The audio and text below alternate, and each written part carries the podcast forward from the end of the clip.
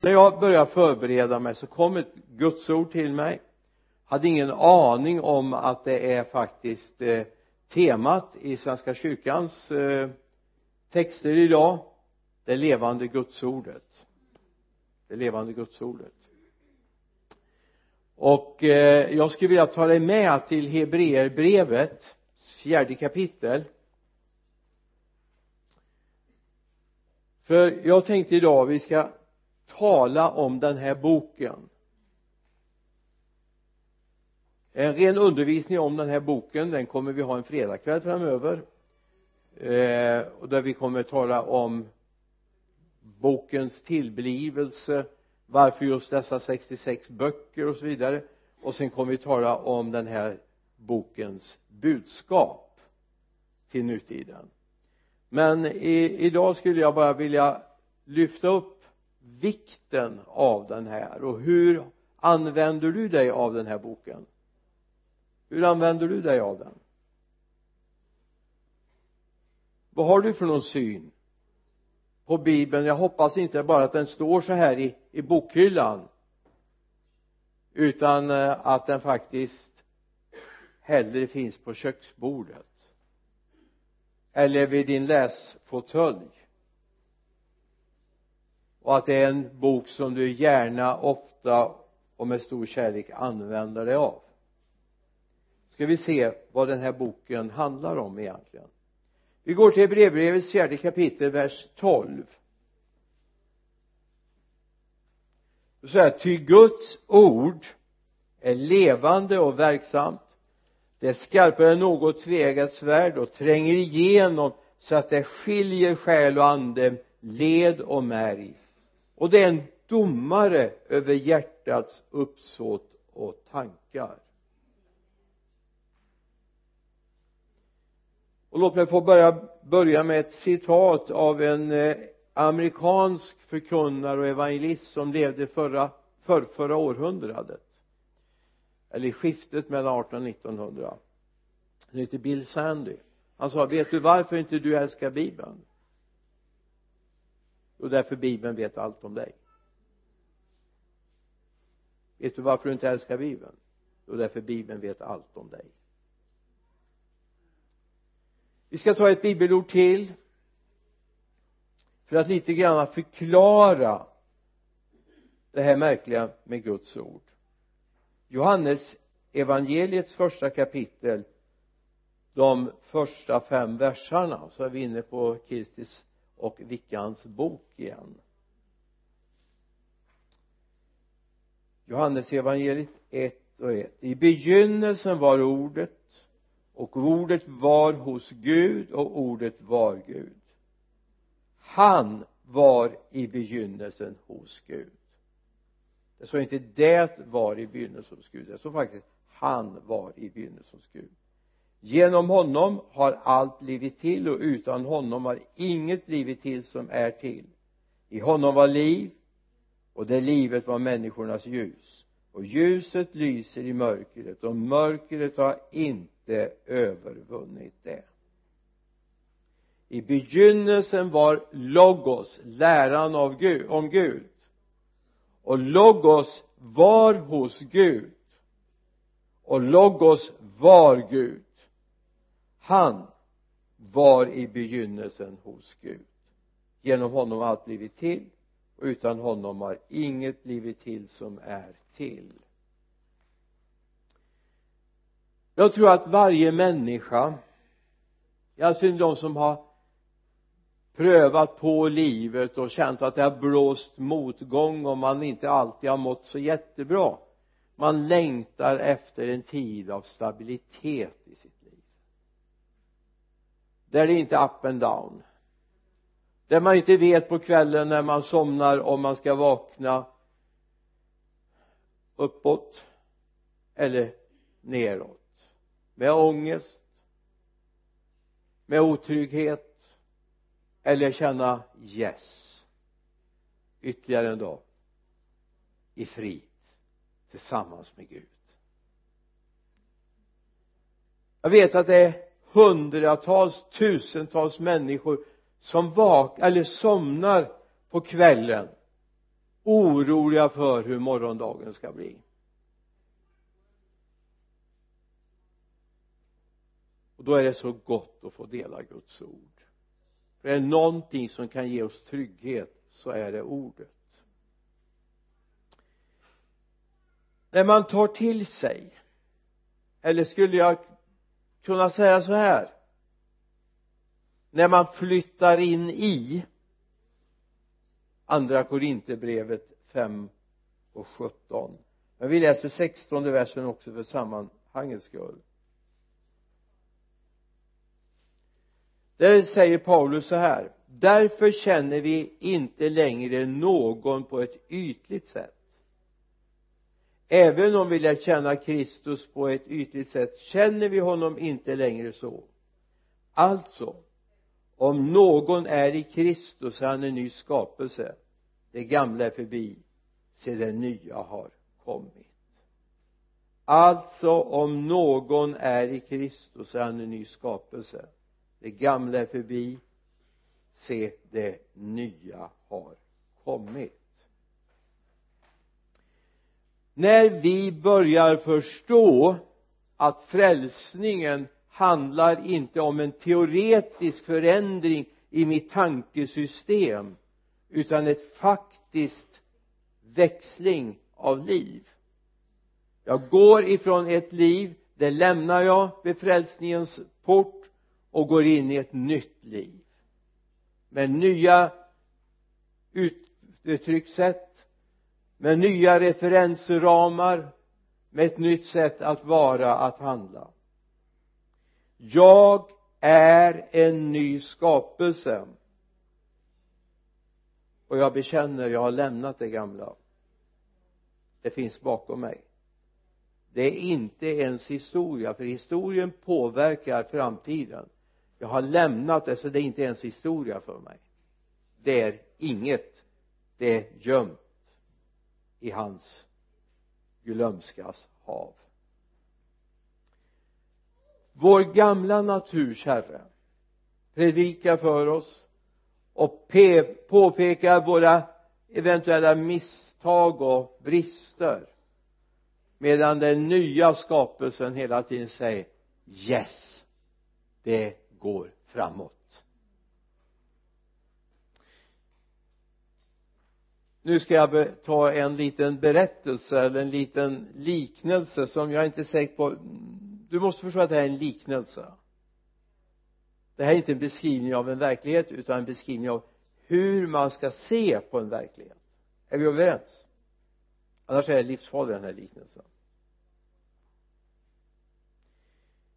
Om jag läser i bibeln nu kan du inte läsa det men, men om du skulle läsa i bibeln att solen går upp i väster och ner i öster. Och så ser du varje dag att solen faktiskt går upp i öster och ner i väster. Så var det en man som sa så här okej okay då då håller jag på bibeln. Inte på min erfarenhet inte på mina upplevelser. Okej okay, det här var bara en bild. Alltså att ha den tryggheten i min relation till Guds ord. Guds ord är sanningen inte min erfarenhet. Det felet gör de flesta teologerna.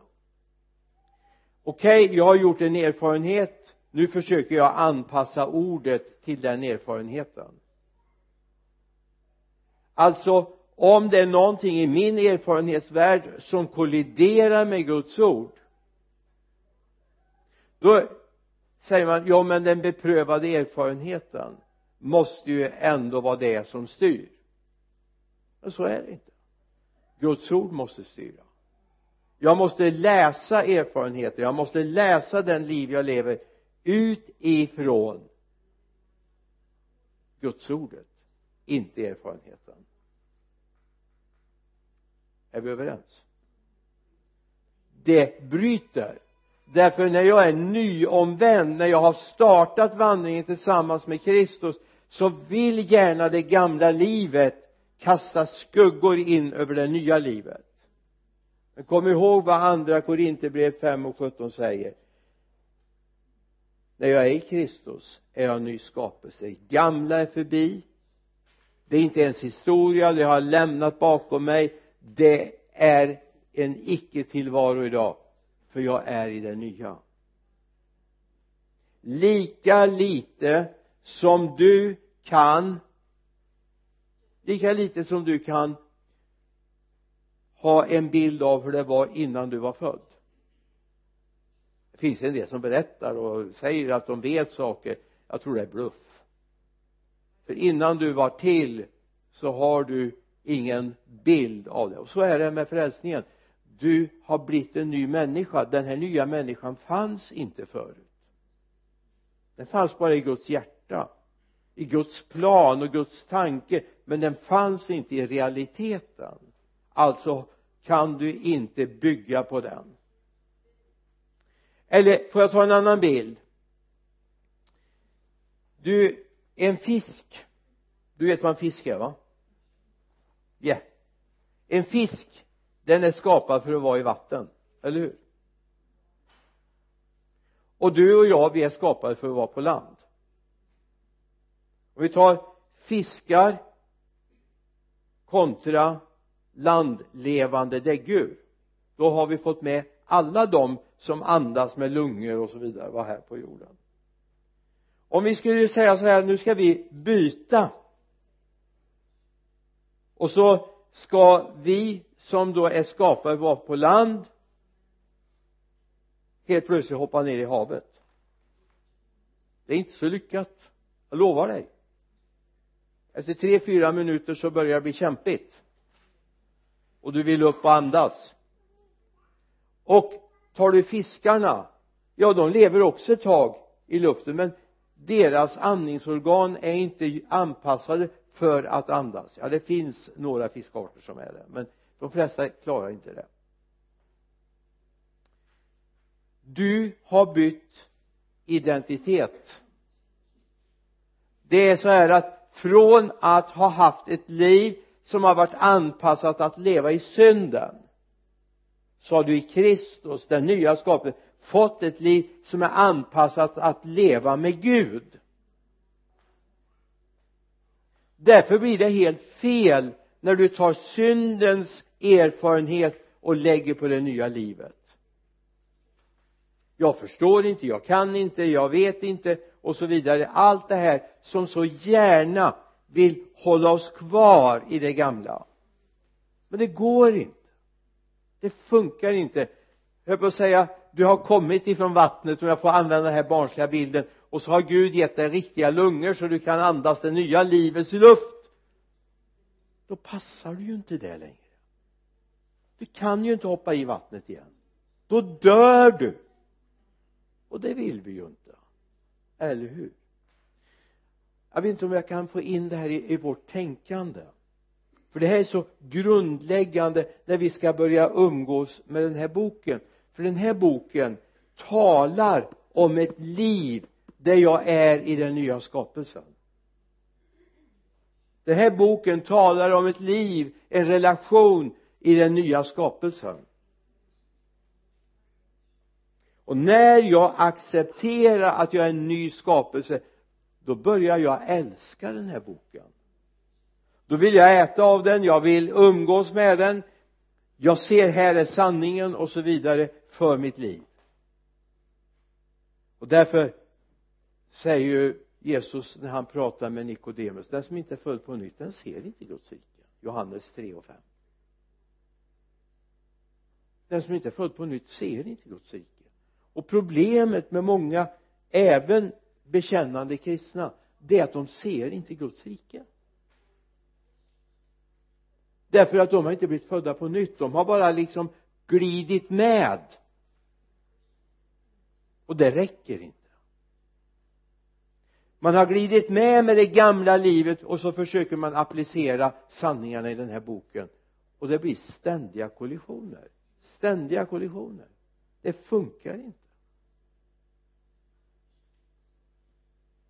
Så nu är vi faktiskt nya skapelser. Och vi har lagt av det gamla. Är vi överens? Amen. Och då tar vi nästa steg. Vi går till romarbrevets åttonde kapitel vers 6 och 8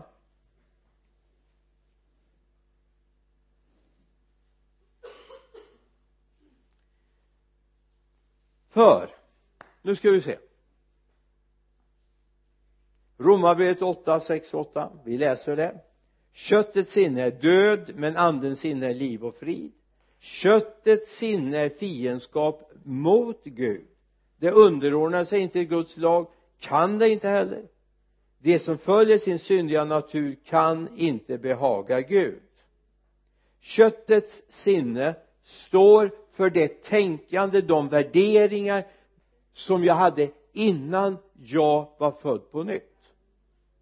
Alltså det jag hade av den gamla naturen köttets sinne det står inte bara att den inte vill underordna sig Gud Guds lag. Den kan det inte heller. Den kan inte underordna sig Guds lag. Det det är en omöjlighet. Det blir ständiga kollisioner.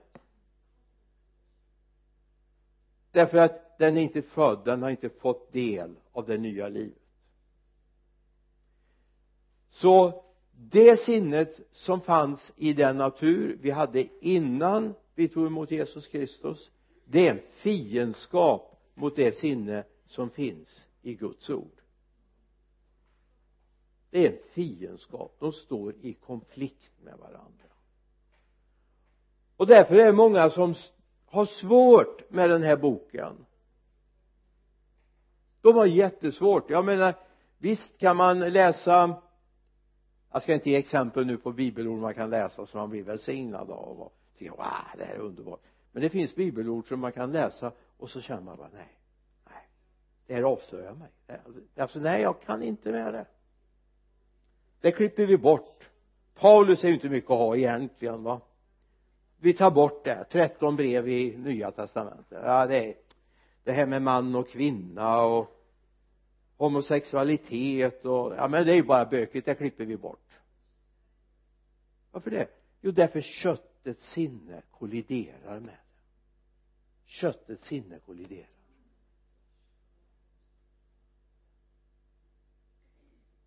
Jag hade ett tillfälle en lärare i teologi ifrån eh, Lund en underbar man. Ska inte säga hans namn här nu. Han är inte verksam längre. Men eh, han, han var helt fantastisk att ha föreläsningar i nya testamentets exegetik. Verkligen. Men varje gång var han tvungen att få med en liten knorr. Och det här tror en del på. Och det här tror en del på med lite sådär över eh, för, över vet du leende. Ja finns ju sådana här naiva människor som tror på det. Om man bara kunde ha låtit bli det så, så hade det kunnat faktiskt varit en del bra pärlor i det han sa. För han kunde sin bibel. Men hans sinne kolliderade hela tiden med det här så nästa gång vi skulle ha föreläsningar med den här mannen så åkte jag inte på dem en gång.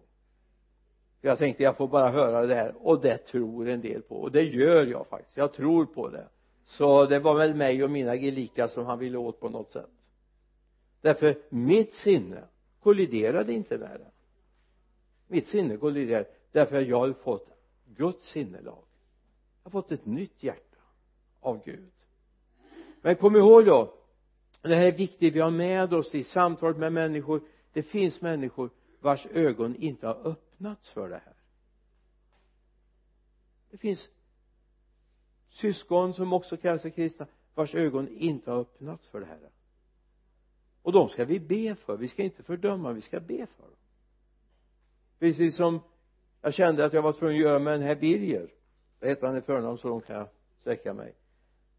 Professor i teologi vid Lunds universitet till och med på pastorallinjen. Därför att köttets sinne står i strid med gudsordet och det är viktigt att komma ihåg. Så att att följa den här boken handlar inte först och främst om kunskap här utan det handlar om en hjärtinställning. Att Gud har fått byta mitt hjärta så jag börjar umgås med Gud. Så var vaksam över att du inte lever kvar i det gamla livet. Var vaksam över det. För du kommer inte kunna gå vidare. Det kommer ständigt bli problem för dig. Därför säger Paulus i Romarbrevet 12 och 2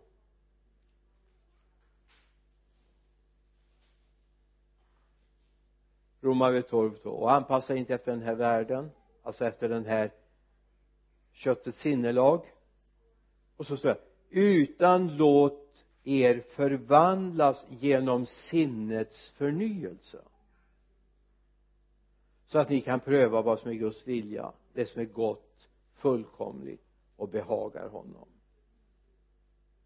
Och låt er förvandlas genom sinnets förnyelse.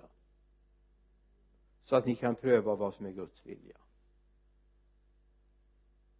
Då får du inte problem med bibelordet. Varken eh, om man, kvinna eller homosexualitet du får inga problem. Det är inga problem. Det är problem som är skapade av människor som inte vill underordna sig Gud. Men vi är ju inte där. Vi är ju inte där i Efesierbrevets fjärde kapitel 22 24 Efesierbrevet 4 22 24 det konstaterar Paulus när han skriver till församlingen i Efesos ni har lämnat ert förra liv och lagt av den gamla människan som går under bedragen av sina begär.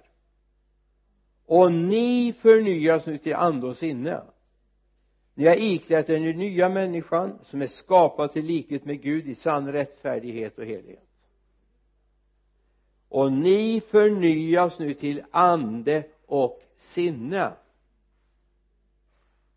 Yes. Underbart.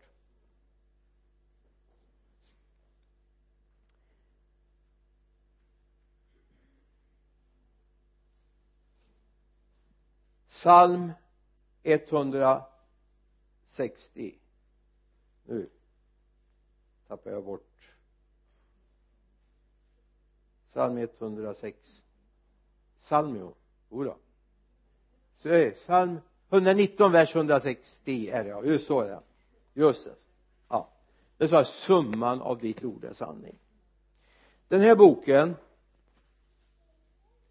innehåller Guds logos det här innehåller Guds logos.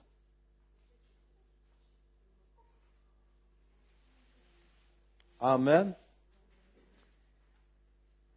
Men så har du ett bibelord som Guds ande kommer och lyser på för dig.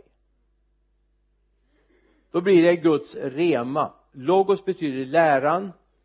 Rema betyder Guds tilltal. Gud kan komma när du läser och så levande gör han ett bibelord. Du kan ha läst det hundra gånger du kan ha läst det tusen gånger och så har du bara sett läran och så helt plötsligt så kommer Guds ande och lyser på det och så ser du yes det här handlar om någonting mer. Gudsordet får flera bottnar. Större vidd. Det börjar tala till dig i nuet där du finns därför är det viktigt att vi umgås med Guds logos. För utan att vi umgås med Guds logos så kommer aldrig Guds rema att komma till oss. Det kommer aldrig bli det levande gudsordet för oss. Alltså i, i min kontext där jag finns.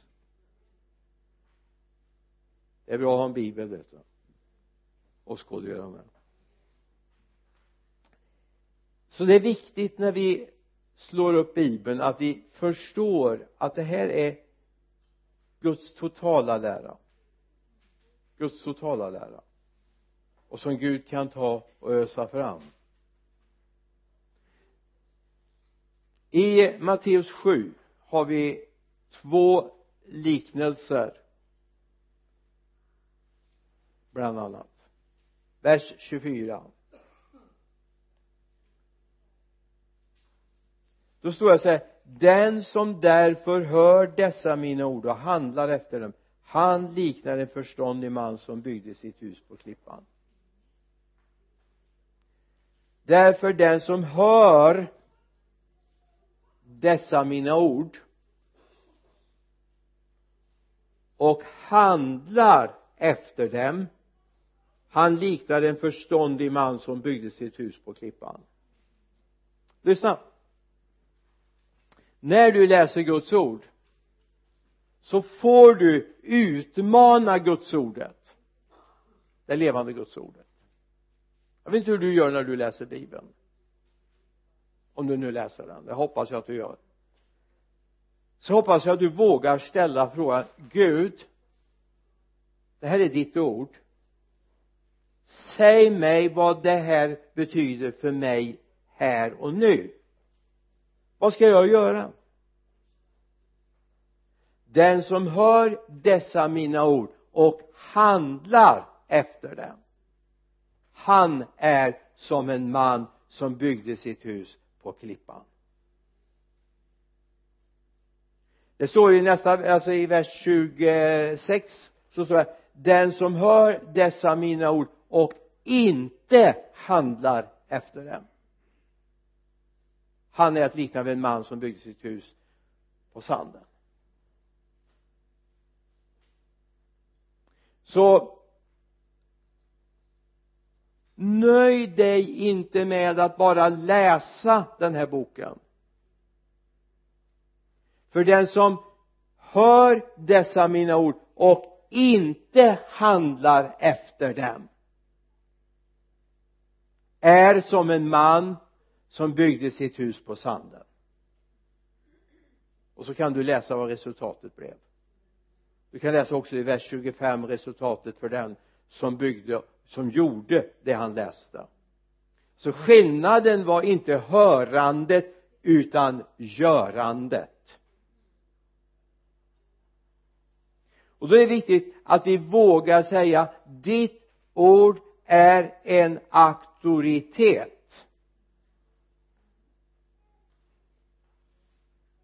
Det här är en auktoritet för den nya skapelsen den nya människan. Det här är en auktoritet. Mm. nu är det så här med auktoriteter. Faktum är att ett vägmärke som står ut efter vägen det står 90 eller 70 eller 80 på eller det står att det är förbjudet att köra igenom eller det är enkelriktat och så vidare va. Det står ingen människa där men på grund av att myndigheterna satt upp den så är det en auktoritet över ditt bilkörande. Eller hur? Myndigheterna har bestämt att här får du är det enkelriktat så här får du inte köra åt det hållet. Det finns säkert någon annan väg du kan ta. Men just här är det förbjudet att köra i den körriktningen. Nu är det faktiskt så att man kan strunta i auktoriteten. Hemskt att erkänna. Men jag har testat. Det går faktiskt att köra mot enkelriktning det gör det. Det är ingen som skjuter den. Det är inte så att man kör på någon står står eh, barriär som står där och talar om du får inte köra utan faktiskt det går. Det är inte att rekommendera. Man ska inte göra det nu kan jag väl säga så här att det är inte så att jag notoriskt eh, försöker köra mot enkelriktningar. Det är inte så att så fort jag ser en enkelriktningsskylt så känner jag testar jag? Går det att köra här? Nej. Men det har hänt situationer där jag varit tvingad därför vägen har varit blockerad eller så så att det inte gått kommit fram. Och ibland till och med har stått en polis där och vinkat och sagt att det är okej okay att köra här va? Och det det funkade ju nu är frågan. Så är det. Jag kan faktiskt göra emot den här boken. Jag kan det. Det är ditt val. Men du mår bättre om du handlar efter den och lyder den. Auktoriteten över ditt liv. Guds ordet ska vara auktoritet över ditt liv och det är viktigt att vi förstår att det här är någonting som du har att förhålla dig till. Och det handlar om om du ska må bra eller ej va? Och vem vill inte må bra? Är det någon som inte vill må bra? Som har bestämt sig för att nej jag ska inte må bra. Jag tror inte det. Gudsordet är den auktoritet när jag bestämmer mig för att det är en auktoritet då blir det min grundval. Här vilar mitt liv tryggt. Därför jag både läser eller hör det och gör det alltså blir gudsordet en auktoritet för mitt liv.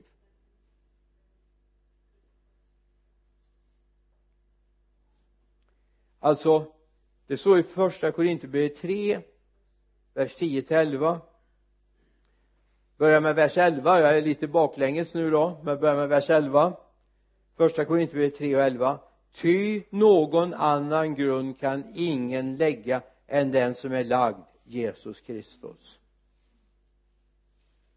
Och ska vi då lyssna in först eller Johannes evangeliets första kapitel vers 1 så står det faktiskt om att han är ordet. Ty grunden är Jesus Kristus grunden är, eh, är ordet. Då säger han så här i vers 10 efter den nåd som Gud gav mig har jag som en kunnig byggmästare lagt grunden och en annan bygger nu på den. Men var och en bör se till hur han bygger. Efter den nåd som Gud gav mig har jag som en kunnig byggmästare. Vad har han gjort? Jo han har lagt grunden. Vilken då? Jesus Kristus. Vad är det han säger när han kommer till församlingen i Korint? Både i första kapitlet 18 vers och i andra kapitlet har du det. När jag var hos er så tänkte jag inte på något annat. Jag förkunnade inget annat än Jesus Kristus honom som korsfäst. Jag la grunden. Du kan se i eh, i första Korinthierbrevet 1 och 18 bland alltså om någon är i Kristus är han en ny skapelse.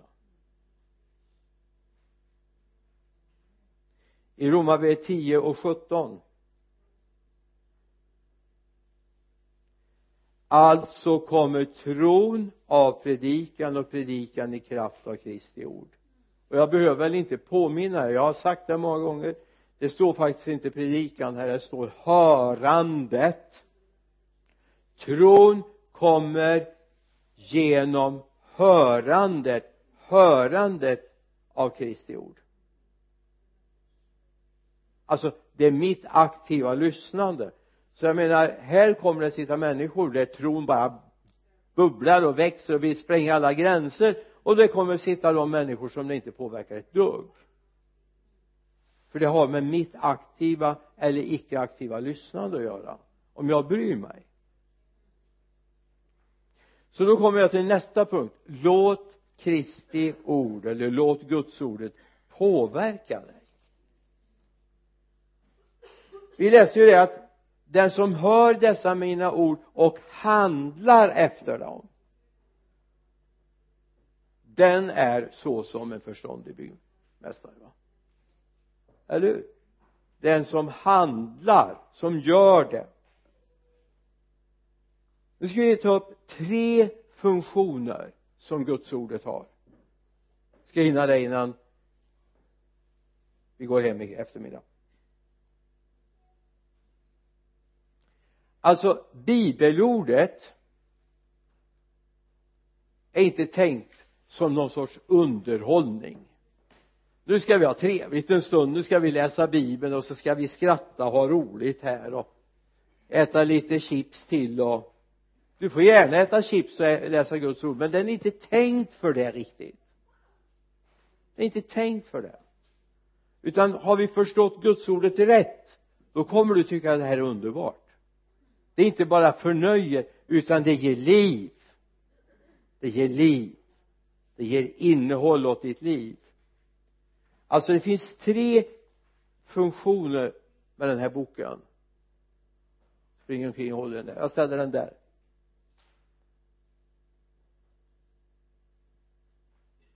Känns osäkert. Jag lägger den ner vi ska vara rädda om Guds ord? Det första vi ska låta det här ordet nu påverka oss, förvandla oss och göra att vi börjar växa. Du vill växa? Amen. Är det någon som inte vill växa? Som inte vill förändras? Nej jag tror att vi vill förändras om vi är ärliga så vi ska låta ordet nu få beröra oss. Djupt djupt in i vår tanke, i vår känsla va? Och då är det tre saker vi kan lyfta upp. För det första bibeln är den absoluta sanningen. Det här är ett beslut jag tar. Jag tar ett beslut. Bibeln är den absoluta sanningen jag behöver inte börja försvara Guds ord och säga så här ja men kanske det var på 700 år Gud skapade världen. Nej bibeln säger att det var på sju dagar. That's it. För hade det varit under 700 år eller 7000 år eller 70 miljoner år så hade det stått det det hade stått det alltså bibeln är sann. Och att människor är skapade efter särskilda arter det står också. Vi är inte ett uttryck för en evolution. Nej. Så länge den här jorden består så kommer det vara människor. Sen kan det hända en och annan människa blir brightare från det man föddes till dess man kommer upp en bit va? Visst. Men så har det varit i alla tider. Till och med Jesus växte till i ålder och visdom sa det inför både Gud och människor. Så håll inte på och liksom gå på det här att ja men kanske det var si, kanske det var så. Bibelns ord är sant. Det är ett förhållningssätt jag har. Inte på grund av att jag kan säga att det här är beprövad erfarenhet av vetenskapen beprövad erfarenhet utan därför att jag litar på Guds ord. Så enkelt är det. Och bibeln är sann i grunden. Där får du reda på både om den så kallade preexistensen alltså vad hände innan jordens grund var lagd? Jo då utvalde Gud oss i, i Jesus Kristus. Så funderar du på vad som hände innan den här jorden blev till? Så kan jag bara tryggt säga då höll Gud på att utvälja oss i honom. Det är så heliga och rättfärdiga inför honom. Yes. Gud höll på vet du. Det står till och med att han hade sin lek inför Guds ansikte. Vår, vår älskade Jesus. Och då är det inte lek det här med legoklossar och och och, och ehm, utan faktiskt lek i benämningen man hade roligt. Man dansade och jublade. Yes. Kan du tänka dig Jesus stod inför fadern tillsammans med änglarna och dansade och jublade och mådde gott? Det kallas för preexistensen. Det som hände före skapelsen. Sen vet du skapelsen börjar så vet vi hur det har gått va? Från Adam ända fram till de här dagarna var en liten tragedi där med Adam och Eva. Men så kom ju Jesus tog bort synden, bar ut den ur släktet. Därför älskar jag korset. Älskar nattvarden. Älskar närvaron av honom. Därför att han återupprättade skapelsen. Och det här är viktigt att vi har klart för oss. Sanningen. I Johannes 8 31 32 Jesus sa till de judar som hade satt tro till honom om ni förblir i mitt ord är ni verkligen mina lärjungar? Och ni ska förstå sanningen och sanningen ska göra er fria. Yes. Ingen gjorde vågen hallå är ni vakna? Och ni skall förstå sanningen. Varför då? Jo därför att vi har förblitt i hans ord. Alltså börjar vi förstå sanningen. Jag menar att människor börjar diskutera om bibeln är sann eller ej som aldrig har läst den det kan jag ju förstå. De fattar ju inte vad de pratar om. De dömer ju utifrån en icke-kunskap de dömer på grund av hörsägner. Men vi dömer utifrån att vi har läst Guds ord, vi har mött honom det handlar om alltså förstår vi sanningen. Och sanningen gör oss fria. Amen. I andra Timotebrevets tredje kapitel vers 16 en sån här underbar vers va? Nu blir jag snart vågen igen här det säger hela skriften är utandad av Gud.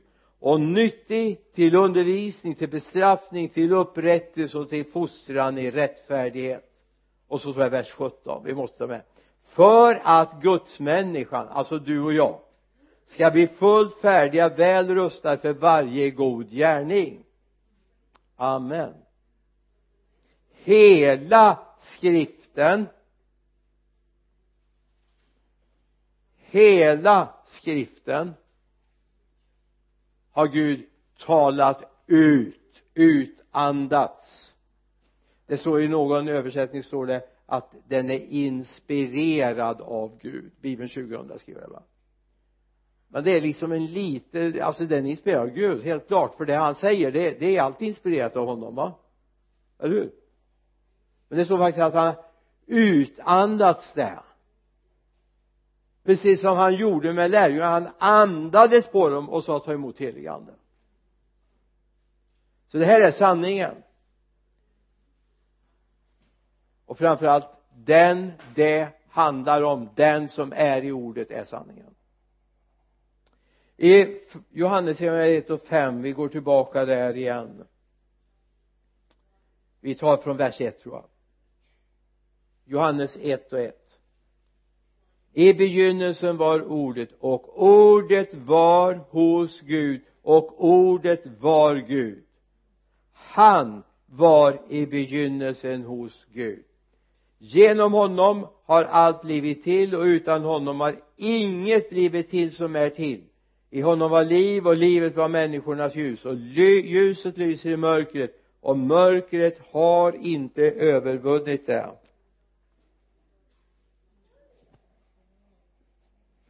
Halleluja.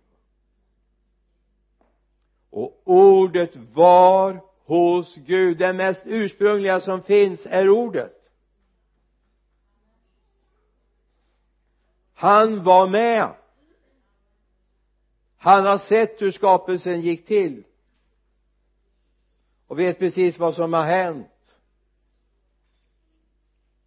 nu handlar det om att vi får tillit till honom som vi älskar.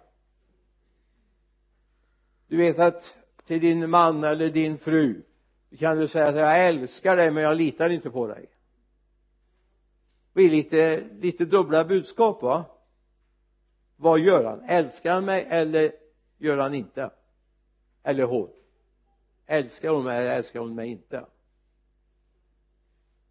Alltså det hör ihop.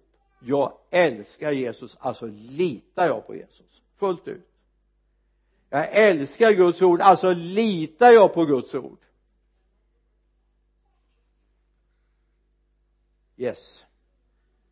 I femte Mosebok.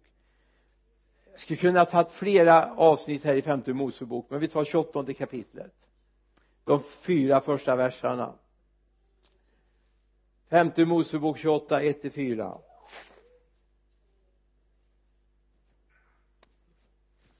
så redan i gamla förbundet finns det här med.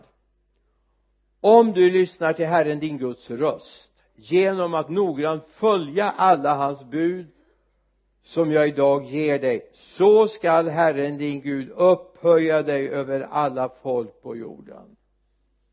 Om du lyssnar och du följer så skall Gud upphöja.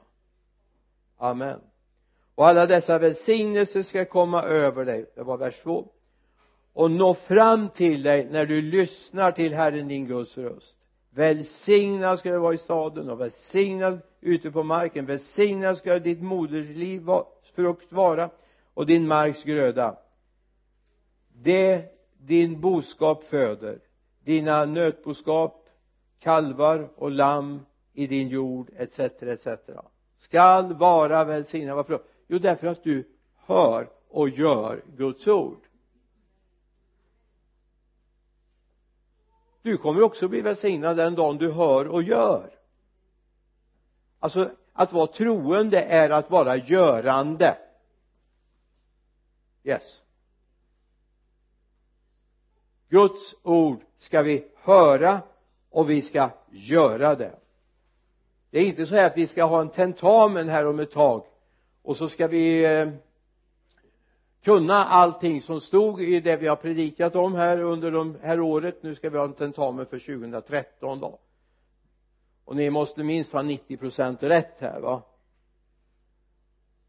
Så ni får gå vidare till nästa år. Annars får ni gå tillbaka till 2013 igen nej vi ska inte ha någon sån tentamen. Utan vi uppmuntrar varandra till att göra Guds ord.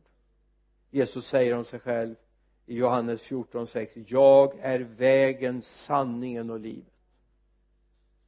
Ingen kommer till fadern utan genom mig.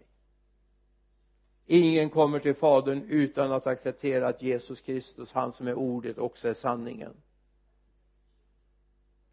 eller när Pilatus för resonemanget med Jesus innan Jesu korsfästelse. Johannes 18 37 38 Pilatus svarade eller sa du är alltså en kung. Jesus svarade du säger själv att jag är en konung. Ja för att vittna om sanningen är jag född och därför har jag kommit till världen var och en som är av sanningen lyssnar till min röst. Och då är då Pilatus ställer frågan vad är sanning?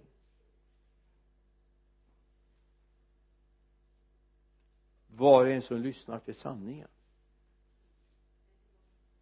Lyssnar till honom. Och då handlar det inte jag menar jag hörde en intervju för många år sedan med en eh, rallystjärna som heter Tom Trana. Inte om ni, ni gamlingar ni kommer ihåg vem det var. Körde eh, det var när Volvo 142 orna var nya och så småningom 144 och så där körde en sån. Och då hade han en kartläsare som de intervjuade vid tillfälle och sa det. Jaha är inte du rädd när du åker med honom? Nej han gör som jag säger yes. Jag är inte rädd för han gör som jag säger. Och så efter en stund så frågar de kartläsaren eller den som körde Tom Trana då så sa han hur funkar det nu? Här går det ju undan fort. Och du sitter med dina noter och, och eller han sitter med sina noter och, och han säger till dig vad du ska göra. Han sa jag måste lita hundra procent på honom som är kartläsaren så säger han att bakom det här backkrönet så svänger vägen till höger. Men i realiteten svänger den till vänster så svänger jag till höger. Därför jag är helt avprogrammerad. Jag måste lita hundra procent. Vi har bara bråkdelar av sekunder på oss. För det går undan så kommer man över ett backkrön så tar det en stund innan bilen slår ner och man kan börja styra va? Så måste han lita och då tänkte jag så här när jag hörde den här intervjun för många år sedan har jag den tilliten till Gud? Har jag den tilliten till Gud? Gud säger gör det här. Men mitt förstånd säger att jag borde göra det här. Vilket gör jag? Vilket gör jag? Vi måste få en annan förtröstan på Gud. Gud vet faktiskt det som finns bakom nästa vägkrök också. Nästa eh, puckel på vägen han vet vad som finns där bakom de här backrönnorna han känner. Han vet min morgondag. Jag menar titta på Mose och folket när de vandrar utifrån Egypten. De hade haft en mycket enklare väg om de hade gått ut efter havet upp, havsvägen upp. Den som Josefs bröder tog ner som köpmännen tog med men man vek av österut istället man kom till ett Röda hav. Tänk om man inte hade gjort det. Man hade sagt nej men här, här, här går ju karavanvägen här går vi. Då är vi snabbare uppe i, i landet som flyter av mjölk och honung. Men man vek av. Varför då? Jo därför Gud visste att man var tvungen att bli fri ifrån den egyptiska herren det här är så viktigt att vi inte bara är ordets hörare utan också dess görare. Att vi litar på Guds ordet att vi vågar stanna upp och säga Gud jag håller på dig. Problemet vi har som kristna det är att vi ofta ofta ofta har ett kombinat mellan våra erfarenheter och det nya livet och så tar vi alltid den enklaste vägen. Och så står vi där och funderar på förstår inte har Gud lämnat mig? Men Gud sa ju att jag skulle lämna det här och så skulle jag gå. Men frågan var lyssnar du hela vägen? Lyssnar du hela vägen? Det här har skapat många problem. Många människor som har haft problem med, med Jesus därför man har kört ett, i en kompromiss. Nästa steg. Oj nu får jag inte ta så många minuter. Det första var alltså Guds ord är sanningen. Den absoluta sanningen. Den andra delen det är att Guds ord är den mat jag behöver för min varelse. Om jag vill växa så behöver jag få äta. Jesus säger om sig själv i Johannes 6 och 51 jag är det bröd som ger liv. Det bröd som har kommit ner från himlen. Den som äter av det brödet ska leva i evighet. Och brödet jag ger är mitt kött för att världen ska leva. Jag är det bröd som har kommit ner från himlen. Så nu är jag här med bibeln igen. Nu ska jag avslöja en, en svaghet jag har en okunskap som är ju helt fruktansvärd egentligen va? När jag äter en, en eh, mattallrik säg eh, ja ta något enkelt köttfärspås och pasta. Så vet jag ju att min kropp kan tillgodogöra sig det här. Vet precis hur den ska spjälka upp det här hur det till och med ska komma ända ut i mina celler jag har ingen aning. Jag fattar ingenting. Vad är kolhydrater jag menar jag lärde mig en gång till när vi hade en dotter som vi hade lite mer ansvar för än vi har nu. Det här med snabba och långsamma kolhydrater och jag menar eh, ja visst. Men eh, jag kan ju väldigt lite om det. Men visst är det väldigt underbart. Bibeln eller magen och kroppen klarar av att göra, ta emot det här ändå och då säger en del så här, men jag förstår inte Guds ord. Alltså läser jag inte nej. Eftersom, jo är du dietist då förstår du lite grann hur det här fungerar när du äter mat va? Men du äter ju ändå även om du inte är dietist. Finns det någon dietist här? Nej. Men ni äter allihop varje dag. Eller hur? Slickar de mun och tycker att det är gott? För det mesta i alla fall. Om jag säger surströmming till exempel så är det inte så många som slickar som mun. Finns det några norrlänningar som älskar surströmming här? Nej. Jag har ätit surströmming så jag vet. Men jag kan väl säga så här att det är inget jag uppskattar så det är jättemycket. Det gör jag inte. Men eh, framförallt inte doften. Men faktum är att även om jag skulle få i mig en surströmming så vet kroppen hur den ska hantera den. Nu är det så här att bara detta att du läser Guds ord så får din ande näring och kan börja växa.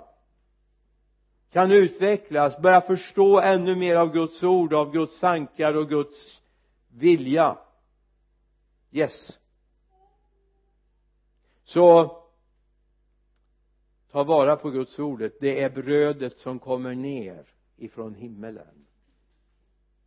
Och din kropp kan ta emot det kan använda sig av det och kan till och med få det att växa eller att du växer. Så var rädda för att ta hand om Guds ord.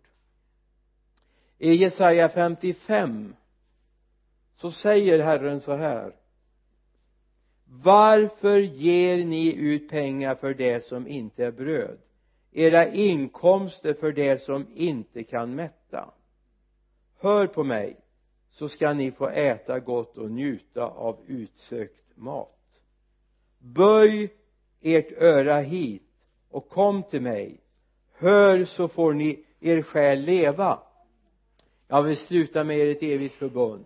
Ni ska få den trofasta nåd som jag lovade David. Alltså det finns mängder av människor även i kristna kretsar som ger ut pengar för det som inte kan mätta. Faktiskt. Och så är man andligt sett hungrig. Och du vet när hungern har gått tillräckligt länge så blir man apatisk. Och när det går till länge som apatisk då fattar man ingenting vad man ska ha bibeln till. Alltså bibeln är nödvändig. Du kan inte leva skild ifrån den en enda dag. Fasta kan du göra från mat men du kan aldrig fasta från Guds ord. Aldrig. Du kan fasta från tv-program och musik i den här världen men du kommer aldrig kunna fasta från Guds ord. Du måste alltid ha Guds ord allt folket sa amen. I Johannes 14 och 26 så går vi in i nästa punkt. Jag får ta den snabbt nu. Gemenskap med Gud. Johannes 14 och 23 var det. Jesus svarar om någon älskar mig håller han fast vid mitt ord. Och min fader ska älska honom och vi skall komma till honom och ta vår boning hos honom han som håller fast vid Guds ord. Där ska fadern komma och ta sin boning. Alltså Guds längtan finns efter gemenskap med dig. Finns din längtan efter gemenskap med Gud. Måste jag ta den här igen? Varje gång du seriöst med ett ärligt hjärta tar den här boken så är det en signal upp i himmelen där fadern säger, knuffar på sonen och säger nu vill de vara med oss. Nu vill de vara med oss. Jag hoppas att de har anledning att säga det till varandra ofta när de tittar ner på Vänersborg. Att de ofta ser här finns ett folk som vill umgås med oss. För här är uppenbarelsen av honom. I första Korinthierbrevets första kapitel vers 9 Gud är trofast som har kallat er till gemenskap med sin son Jesus Kristus vår Herre. Och varje gång jag slår upp den här boken så säger jag Gud tack för att du vill ha gemenskap med mig. Och så läser jag ordet. Så umgås jag med honom. Och så mår du väldigt bra. Amen. Så varje gång du öppnar den här boken varje gång du beslutar dig för att jag inte bara ska läsa och lyda eller jag ska också lyda, jag ska göra det ordet säger så blir det en glädje i himlen. De har tagit mig på allvar. De litar på mig. Så som avslutning låt mig bara få säga så här. Gud vill att du ska bli påverkad av ordet du ska bli påverkad jag läser för att kunna göra. Jag lyssnar för att kunna göra hans vilja.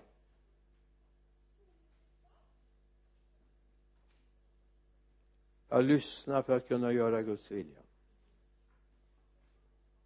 Det är det som är målet för mitt liv. Det är inte, det är inte allt det andra utan det är att göra Guds vilja. Att göra den gärningar som har sänt ut mig för att tjäna honom. Hoppas du har samma känsla i ditt liv. Gud jag vill göra din vilja fullt ut i den tid som är nu. Amen. Bibeln är sanningen. Bibeln är din mat. Och bibeln är din gemenskap med fadern. Amen. Herre jag ber att du ska lägga det här i våra hjärtan. Så vi förstår så vi förstår vikten av ditt ord. Att det inte är en diskussionsklubb utan det är ett förhållningssätt till dig. I Jesu namn. Amen.